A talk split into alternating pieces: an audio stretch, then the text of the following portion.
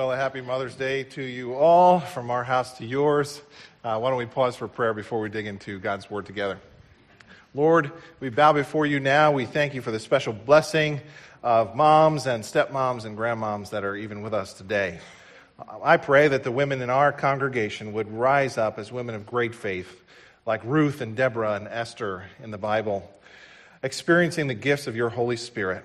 May you find them to be women of good reputation above reproach and honorable. Also, today we remember those who may want to be mothers but who have not had their prayers answered. Uh, for those who may wrestle with infertility, today can be a painful reminder of unfulfilled longings, longings that are good. And so we pray for comfort during this time, and if it be your will, we pray for God's gift of children to be given for them, either through natural means or through adoption, whichever you, Lord, should desire. And now, for the moms here, we thank you for them. We're reminded that you tell us charm is deceitful and beauty is vain, but a woman who fears the Lord is greatly to be praised. And so we ask your blessing upon their homes, that everything they put their hands to would be prosperous and successful. For our time in your word now, would you make it rich and make it real? Open up eyes, open up ears, and most of all, open up hearts that we might hear from you today. For Christ's sake, for his reputation, we pray. Amen. Well, I am raising three girls, and so in our household, we watch a lot of Disney movies. So we've seen them all, I think Lion King, Mulan. Of course, there's, you know, go back to Finding Nemo, uh, all the classics. But I think my favorite one uh, is a throwback called Little Mermaid. Little Mermaid is a, a, classic, and here's what's interesting to me about Little Mermaid. You might remember that uh, Ariel and her friend Scuttle have collected an assortment of land based items, uh, but they don't know what they are. And so they call them names like uh, thingamabobs and other things because they don't know what else to call them and they don't know what they're supposed to be doing with them. Uh, for example, a fork, as you see on the screen, they call a dingle hopper, uh, and they think that it's a hairbrush. When you don't know what something is and you don't know what to call it, it's kind of hard uh, to know what you're supposed to do with it. Sometimes, friends, it can be like that in the church. We live down here in the realm below, but yet we've been given access to a few heavenly things from above. And we've been placed in charge of those things and given a heavenly assignment. But sometimes we, like Ariel and Scuttle, don't exactly know how those things are supposed to work, and we don't exactly know what we're supposed to be doing. Uh, Tim Savage, in his excellent little book on the church called The Church God's New People, recounts the following conversation he had with famous theologian John Stott. He was picking up Stott to take him to his speaking engagement, and he asked him some questions, like you see on the screen. He said, I decided to ask him, What's the most neglected doctrine among contemporary Christians, in your opinion? Now, think about that question. What's the most neglected doctrine among contemporary Christians? And he said, I thought that Stott might say something like uh, the doctrine of theology, the study of God, our God is too small, or maybe the doctrine of soteriology, that our salvation system is too reliant on man, or something like that. But without hesitation, he said, John Stott said, without flinching, ecclesiology, the study of the church. Savage said, when he said that, I couldn't quite understand what he meant. He said, that seems peripheral compared to some of the other major doctrines that we study in theology. But in years since, Savage says, I've come to see that I was wrong and view things otherwise. The church of Jesus Christ is the locus or the center of God's plan for creation. Now, isn't that something and perhaps ironic? It's ironic, is it not, that most churches are weak in their understanding of themselves. That's what this series is all about. Uh, we're continuing in this vision series called Expanding the Table for the Glory of God, and we've moved to talk about our core values, and we're asking that question Who are we? What are we as a church, and what do we value here? Over the last few months, the staff and the elders have sat down and hammered out a set of core values, and I'll put them up on the screen just for you to see them. Uh, we said we want to be a church who has a passion for the mission locally and globally. We want to be a church who's both biblically grounded and culturally relevant. Uh, we want to be a church who's gospel centered in everything we do. We want to be a church who has intentional spiritual formation. We want to be developing godly servant leaders, building strong families, and living in authentic community. Man, that's an exciting list. Now, is that going to be easy? No. Is it worthwhile? Absolutely. And so this is our vision, these are our values. Now, this isn't a comprehensive list of everything we value, but this is what we said as elders we want to lift up in the next three to five years here at NBC. And today I want to talk about that second one. We want to be both biblically grounded and culturally relevant. Both biblically grounded and culturally relevant. And the key word I want you to notice there is the word and, because it's not that easy to be both. We see these things as at least in competition with one another, don't we? One of my favorite profs, Howard Hendricks, used to say it this way It's not actually that difficult to be biblical if you don't care about being relevant. And it's not actually that difficult to be relevant if you don't care about being biblical. But if you want to be both, biblical and relevant in your teaching, well, that is a difficult task indeed. That, brothers and sisters, is the task that we have before us as a church. Uh, we want to be men like the tribe of, like from the tribe of Issachar, who, who understood the times and knew what Israel should do. We want to be those who understand the times, but also know what we should do. Now, how do we do that? That's a good question. Well, first, let's talk about how we wouldn't want to do that. Let me just give you three temptations to avoid when it comes to the relationship between the church and the culture. Uh, the first thing we should avoid is compromise, compromising the message. We have to be very careful. Some churches, in an effort to be relevant, compromise the message to grow. That would be a bad strategy. Uh, watering down the gospel or preaching a false gospel to tra- attract people uh, may provide us with a little bit of short term growth, but it won't be healthy long term for the body. I remember Lyle Alzado in the NFL when he took steroids. Yes, he did experience some physical growth, some muscle mass growth, uh, but he also died nine years later. And so we want to be careful about the strategies that we employ uh, to maximize growth.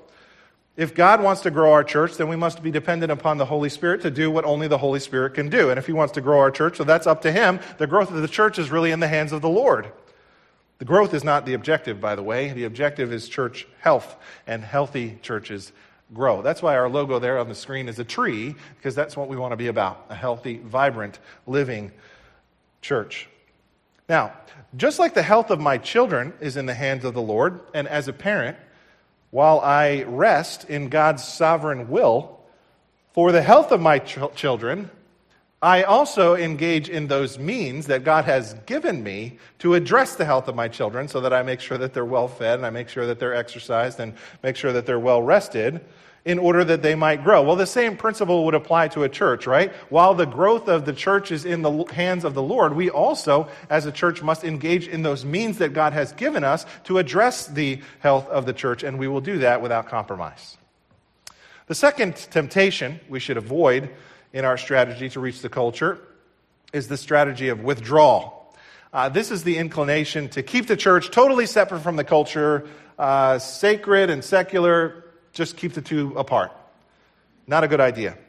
This is the idea that, that, people say, well, listen, it's not really the job of Christians to, to mend the world. The world's going to hell in a handbasket. We don't really care about it anyway. Just leave us alone. We're going to do our thing, uh, build some bomb shelters, get some canned goods, and wait for the rapture. That leads to kind of an escapism that I think is too extreme as well. God calls us to be on mission, to be salt and to be light in this world, and to engage those with the gospel around us and reach our culture. And no culture is too difficult for God to reach, even ours.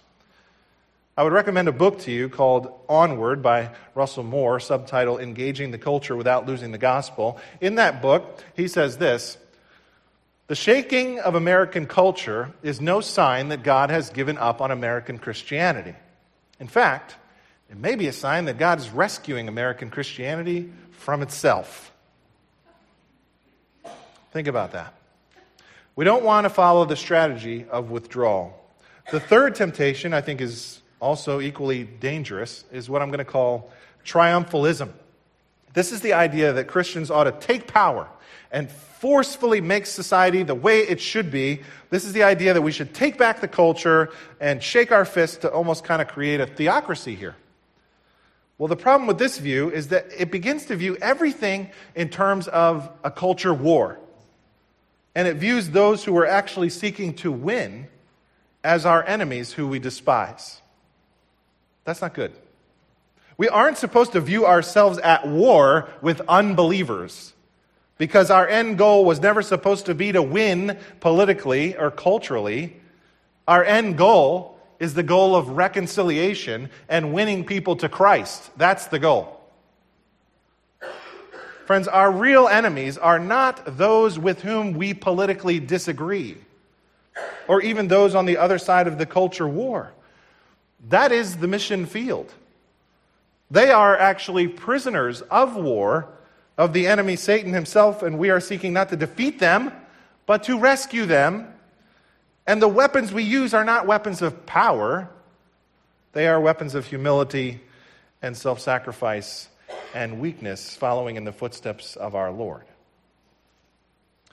Moore makes this point in that same book. He said this quote, We need to begin to see even our most passionate critic not as an argument to be vaporized, but as a neighbor to be evangelized. Now, that's a heart check there. And so we believe those methods are extreme, not the right way to go. The right way to go is this fourth option here, which we'll just call engagement. Engaging the culture with the gospel for the sake of cultural renewal and transformation. This is what Pastor Bob was talking about a little bit last week seeking the welfare of the city to which God has placed you. Here's what I'm saying you and I have been placed here in this time of history, as Esther says, for such a time as this, and we have the opportunity to engage our culture with the truth of the gospel, and it's a very unique and exciting time to do so. In other words, yes, uh, we are watching the Bible Belt uh, kind of collapse. Uh, yes, there is this rise of the nones and people who check no religious affiliation in our country. Yes, there's times where we feel like in the culture war we're kind of losing. And yes, the moral majority is probably a lot smaller than it used to be. But I can tell, just tell you, I used to live in the buckle of the Bible Belt, Dallas, Texas, for eight years. And I can tell you largely what that was was a community of people who were engaged with cultural, superficial Christianity, uh, not so much engaged with a vibrant relationship with Jesus Christ as their Lord and Savior. And so, as Russell Moore says later in that book, as far as the moral majority, uh, we're probably going to be better off functioning as we have in ages past as a prophetic minority instead. Throughout church history, that's where we function best anyway. Just in case you think that task is completely overwhelming, disturbing, unrealistic, and too daunting, let me just remind you that that's actually nothing new. Let me remind you of how the first century church found themselves in the middle of the Roman Empire.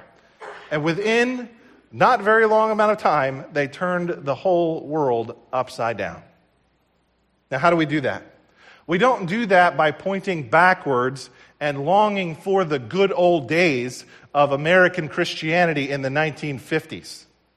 Instead, we point forward as aliens and strangers in this world who are looking for a city not built by human hands, whose builder and maker is God. That's the message we have for our culture.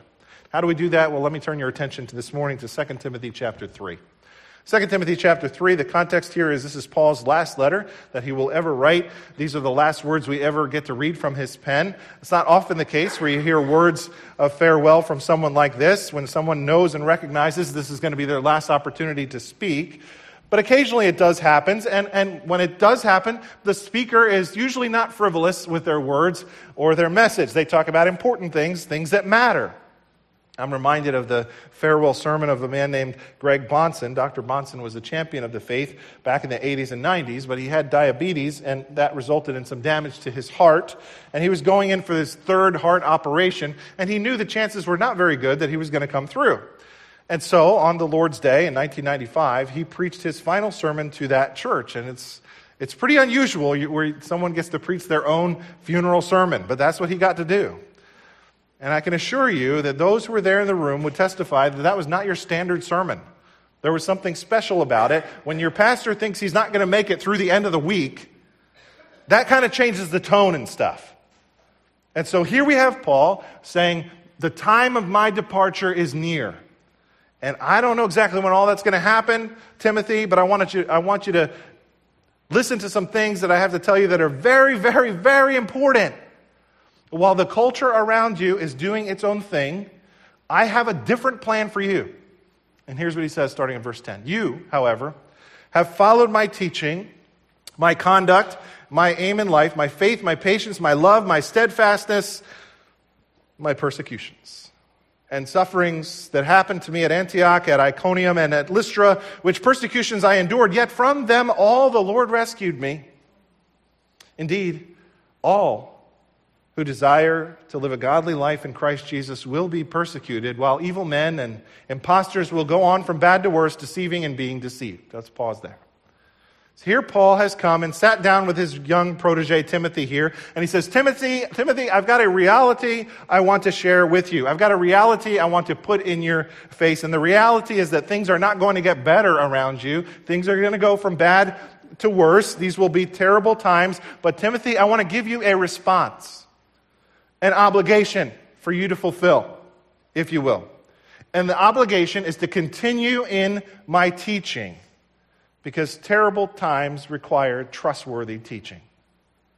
And also, I want you to follow my example in conduct, in life, and in love toward those around you. That's your calling. See, if we're going to be both biblically relevant and biblically grounded and culturally relevant, then we need to live with Christian distinctiveness. We need to live with Christian distinctiveness. Meaning, we must be intentionally walking out the implications of the gospel in every arena, every role in our lives at home, at church, at work, everywhere, because the gospel actually does affect everything. This shows up through thoughtfulness in my words and deeds, which are the fruit of a heart changed by the grace of God in Christ. And Pastor Bob's going to talk a lot more about being gospel centered in the future of this series, but one example of how to do this is just simply living out your Christian ethics with a faithful presence at your workplace. I heard a story about a TV businesswoman in New York City a few years back, and she said that she had been in the TV business for many years, and uh, this particular moment in her life, she had, been, she had made a mistake. And her boss actually took the blame for the mistake that she made, saying, Oh, you know, my fault, I didn't train her right, and so forth. Well, she was so astounded by that she said, You know, I've been in TV business for many years. Many times my superiors have taken credit for what I've done properly, but no one has ever taken the blame for something that I did wrong. Why would you do that? Why? And she pressed him. And he said, I'm only answering this question because you're really pushing me here. But the reason I'm doing this is because I'm a Christian. And my entire life, my entire worldview, my entire belief system is entirely based on someone who took the blame for me. And I seek to pattern my life after him. And she goes, Where do you go to church? What's the point? When we live with Christian distinctiveness, the gospel shapes our hearts, changes our lives, and creates culturally engaged Christians that will have an impact on the world around us. Here's the hard part about being both biblically grounded and culturally relevant. If you are going to make an impact on your community, if we are, then we must be separate from sin, but never separate from sinners. See, too often we do exactly the reverse. We separate ourselves from sinners, but we are infected with sin. We're fearful of being seen with our Muslim neighbor or our gay neighbor or our atheist friend because we're afraid that people will say, well, the fact that you're getting together and hanging out is kind of scandalous. But yet, within our own churches, we're shot through with pornography and quarrelsomeness and untold greed and laziness. The opposite should be the case. We rail against the culture and then speak in ambiguous tones about what's going on right inside of our own households. Brothers and sisters, that ought not be the way it is. Here, Paul tells Timothy, You've seen my conduct. You've seen the way I live, my faith, my love. Let your conduct be becoming of a follower of Jesus. Live your whole life with patience and love and steadfastness to Christ and Christian distinctiveness. Then he goes on to say in verse 14, But as for you, continue in what you've learned and have firmly believed, knowing from whom you learned it, and how from childhood you've been acquainted with the sacred writings which are able to make you wise for salvation through faith in Christ Jesus. All scripture is breathed out by God and profitable for teaching, for reproof, for correction, for training in righteousness, that the man of God may be complete, equipped for every good work. Let's pause there. Do you see what he's saying? Timothy, you need to maintain yourself as a man of doctrinal conviction, whose convictions are informed by the inspired scriptures, and which teaching has been passed down to you by myself, and listen, moms, by your mother and by your grandmother. Because the scripture which has informed them and us and you is not man made, it is God breathed. And so when you're standing on these scriptures, Timothy, you're not just standing on the convictions of myself or your mother or your grandmother. You're standing on the convictions of God Almighty Himself. Here's the second point. If we want to be both biblically grounded and culturally relevant, we must preserve biblical authority. Just listen to a few verses from the Bible about the Bible. The Bible says, Heaven and earth will pass away, but my word will never pass away. The Bible says, The grass withers, the flowers fade, but the word of our God endures forever. Jesus said, If you continue in my word, then you are my disciples, you will know the truth, and the truth will set you free. Jesus said, Man does not live by bread alone, but by every word that comes out of the mouth of God. Hebrews chapter 4 declares, For the word of God is living and active and sharper than any two edged sword. God says, My word will never return void. So here's that, what that means for us as a church. Here at MBC, we seek to preserve our commitment to the belief that the Bible is the inspired, infallible, inerrant Word of God, every single word of it. Word of it. And that affects everything we do here. That affects every ministry in every area. That means how we serve in the kids area, the youth program, small groups, how we do discipleship, how we engage our mission, how we worship, how we practice hospitality, how we preach from this pulpit right here. Every area of our church is grounded in and submitted to biblical authority. Now, here's why this value is so difficult.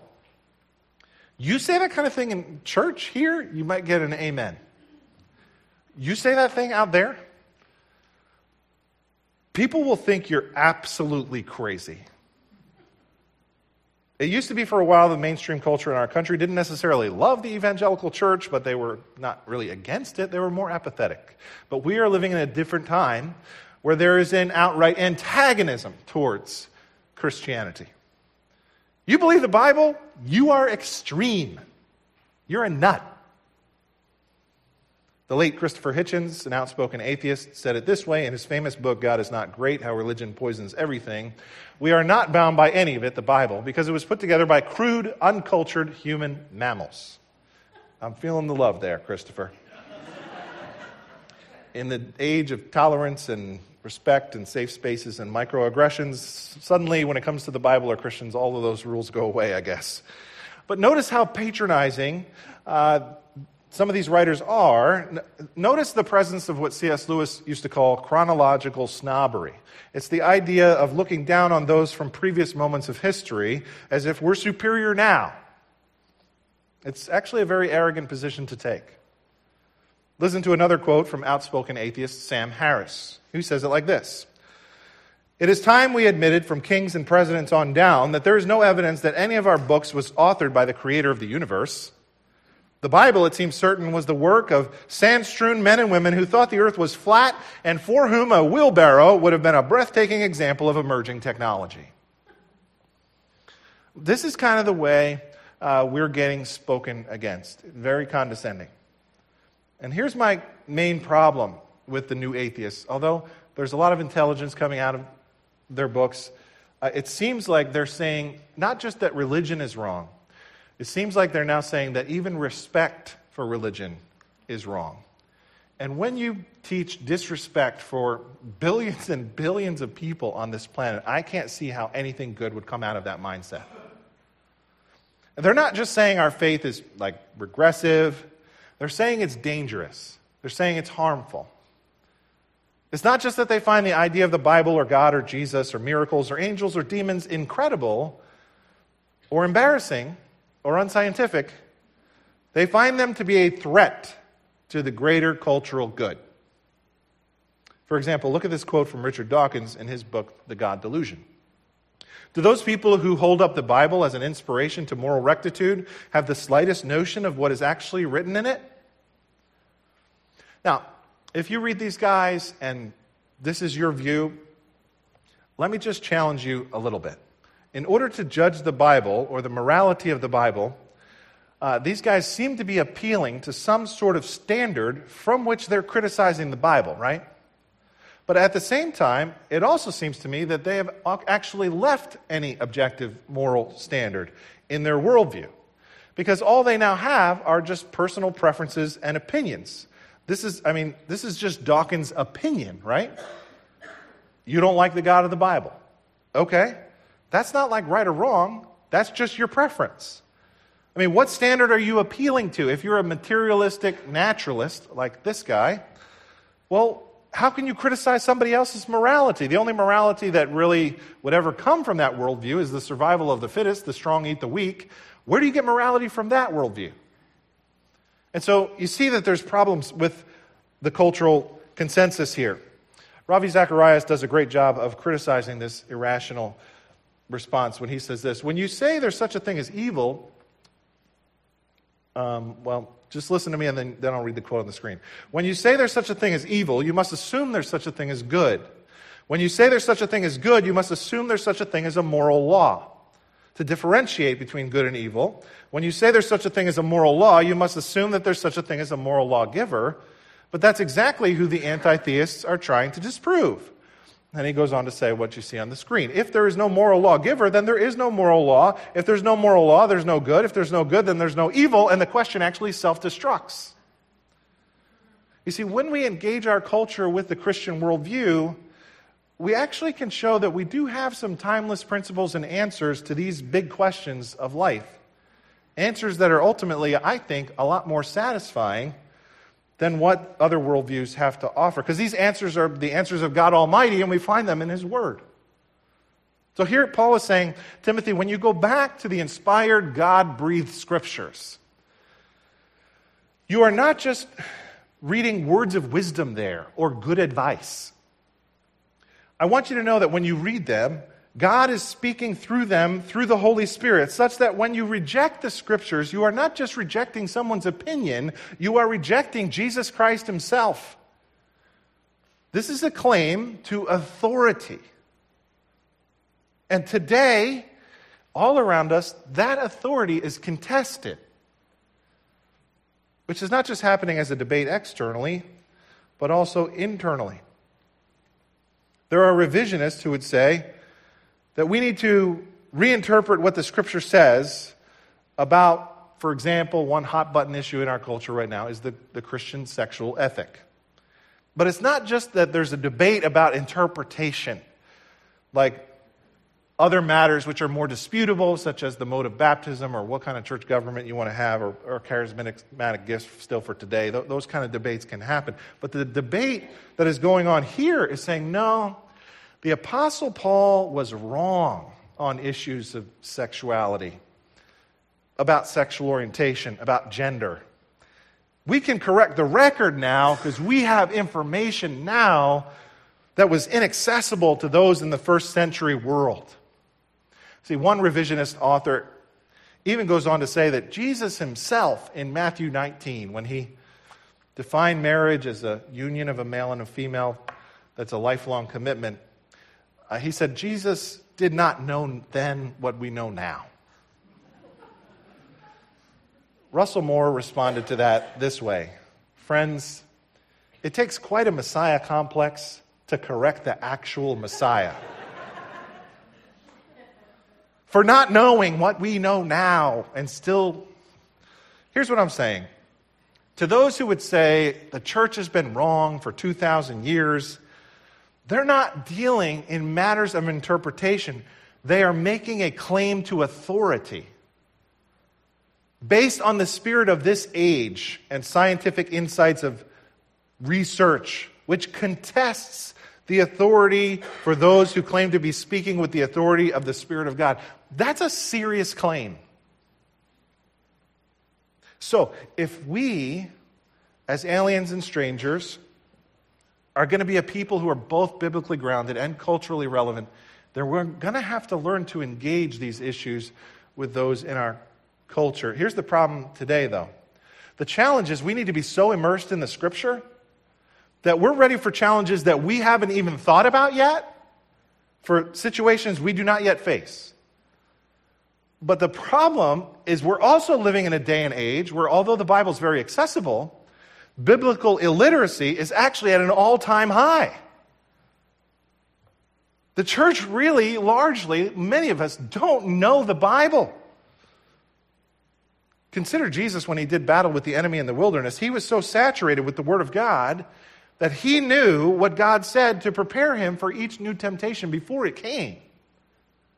Brothers and sisters, if that's how Jesus lived, then ought we also, all the much more, live in a way that is saturated with the scriptures. You need to know the Bible.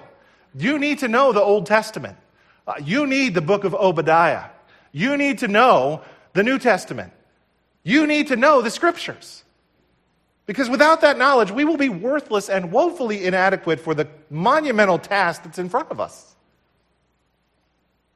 Because if you know the scriptures, then when the ground is shaking all around you, you will be able to find your grounding on the unchanging word of Almighty God. The grass withers, the flowers fade, but the word of our God stands forever. So we want to be biblically grounded.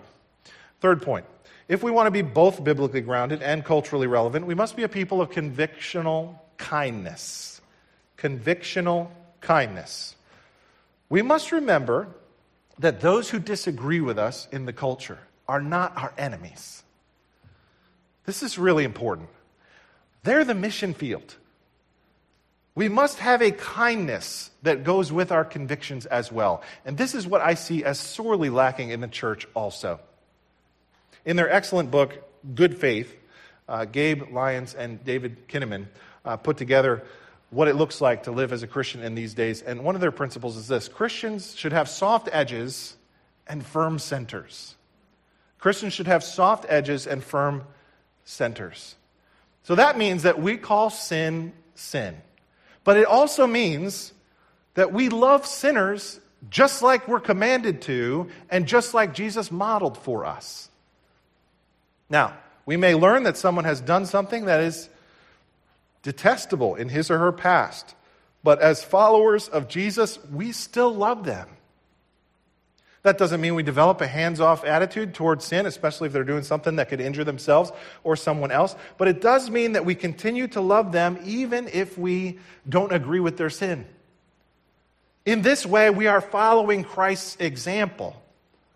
As Christians, we know God accepts us in spite of the fact that we regularly do things that he detests.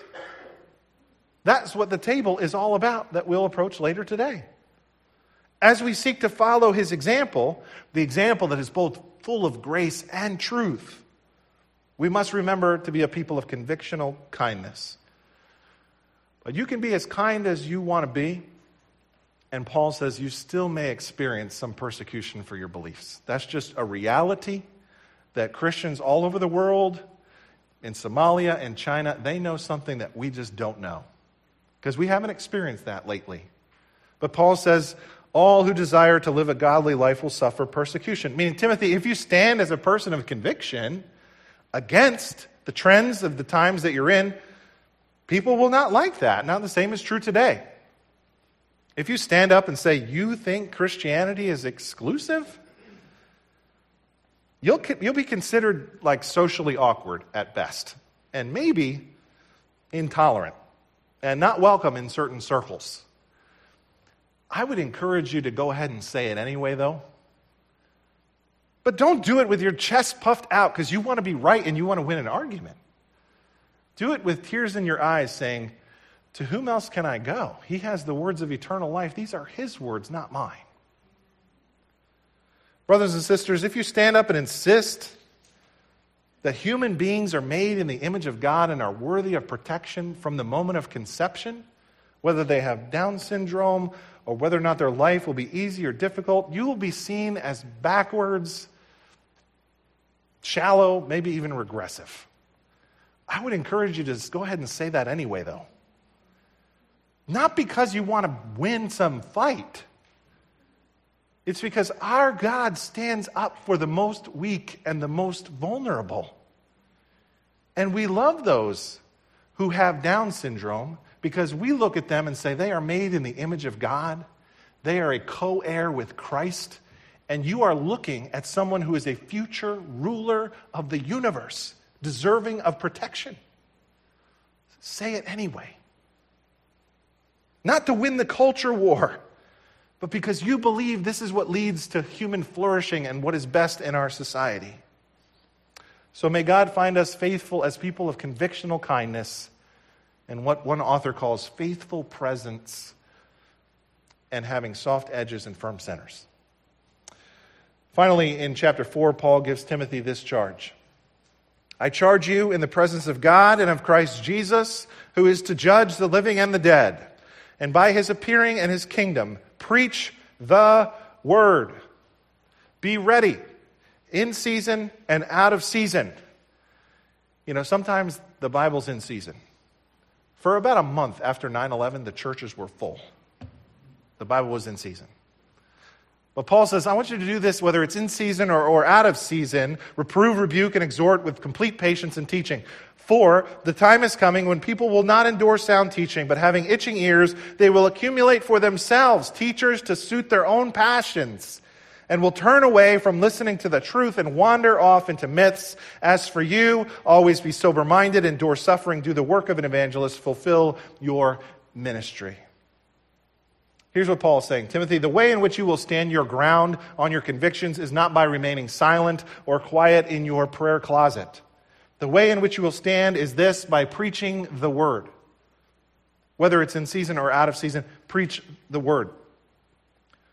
Every day of my seminary career, I walked past this big, huge sign on the Dallas Seminary campus facing inward toward the students, not outward towards those who were driving by, and reminding us that this is the motto of the seminary Keryxon ton logon, preach the word. This is the charge that we've been given as followers of Christ, not just pastors, but all of us. My goal, and I know this is Pastor Bob's goal too, is to present the scriptures in such a way that's helpful and compelling to people who are in the audience and they learn something and that they're glad and want to come back and hear more from the Word of God. I want people to walk in intrigued and go, wow, that guy just made the Bible seem relevant and helpful. I think I'll go back.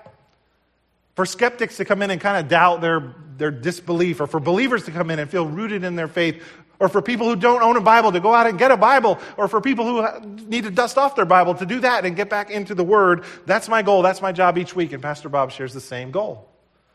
By going through books of the Bible, like we have with James this year, or Ephesians before that, or Acts before that, or Jonah before that, or Galatians before that, or 1 Peter before that, or Judges before, we do that so that we have to cover everything that God has to say. And there are parts in that book that are not easy to talk about from up front. I would rather not say them in the flesh. But yet, this is a divine calling that God has given us to preach the word.